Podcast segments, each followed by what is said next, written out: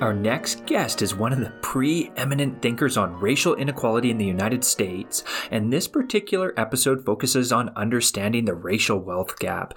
While this is still part of a larger series exploring some of the important issues of our time, so please look out for that over the coming weeks and months. How has history contributed to, you know, the modern day inequality that we see?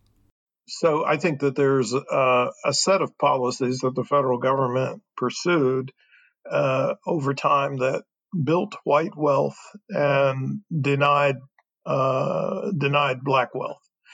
And uh, I would start not just with the Homestead Act, but with a companion event that didn't actually take place, which was the promise of 40 acre land grants to the formerly enslaved, a promise that was never kept.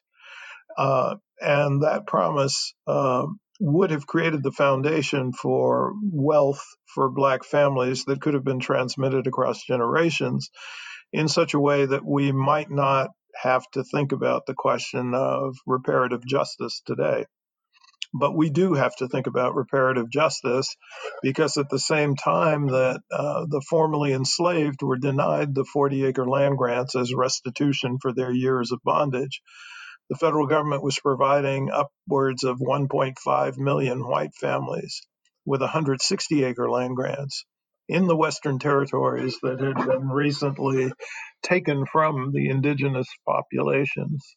And so, as a consequence, those families had a stake, a financial stake uh, in American society that, again, they could transmit across generations quite effectively.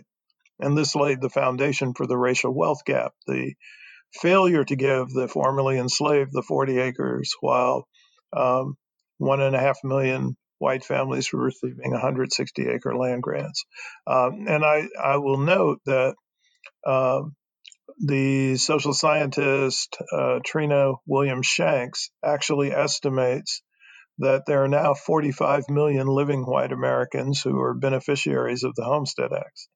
So the Homestead Acts take place, obviously, after slavery ends. Most of the uh, land that was allocated under the Homestead Acts was distributed during the end of the 19th century, although the land allocation plans and practices under the law continued as late as the 1970s. Um, but in the 20th century, unlike the 19th century, there was a far greater emphasis given to uh, wealth accumulation associated with home ownership rather than the government distributing land. And so we had the introduction of the uh, uh, Federal Housing Administration. We had the adoption of the GI Bill in the aftermath of World War II.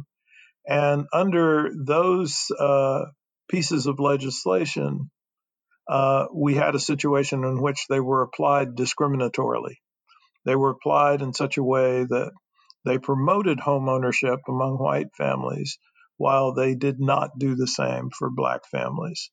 And so it reinforced the racial wealth difference that has been carried across generations.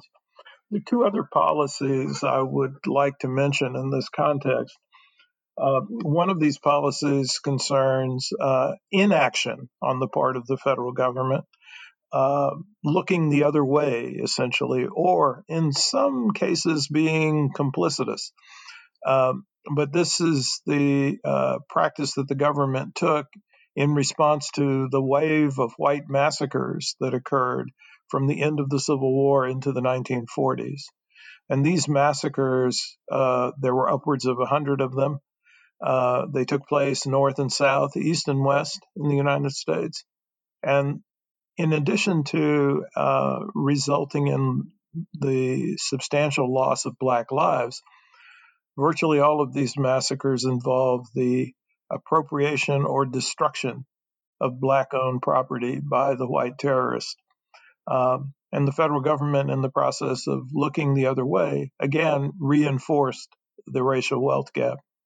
Uh, and the final policy I'd like to mention is uh, is the, uh, are the, are the practices that are associated with the federal highway system, or the resources that the federal government provided for the building of highways throughout the country.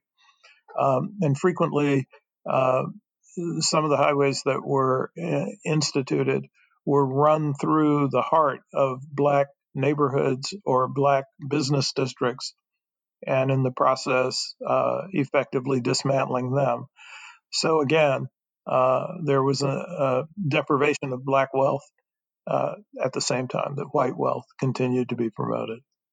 What if, you know, I guess anything can we, you know, kind of do to improve racial wealth inequality? Well, I mean, if we're talking about racial wealth inequality, the straightforward answer is a program of reparations for Black Americans who had enslaved ancestors in the United States. Uh, essentially, the descendants of the folks who were denied the 40 acre land grants uh, in 1865.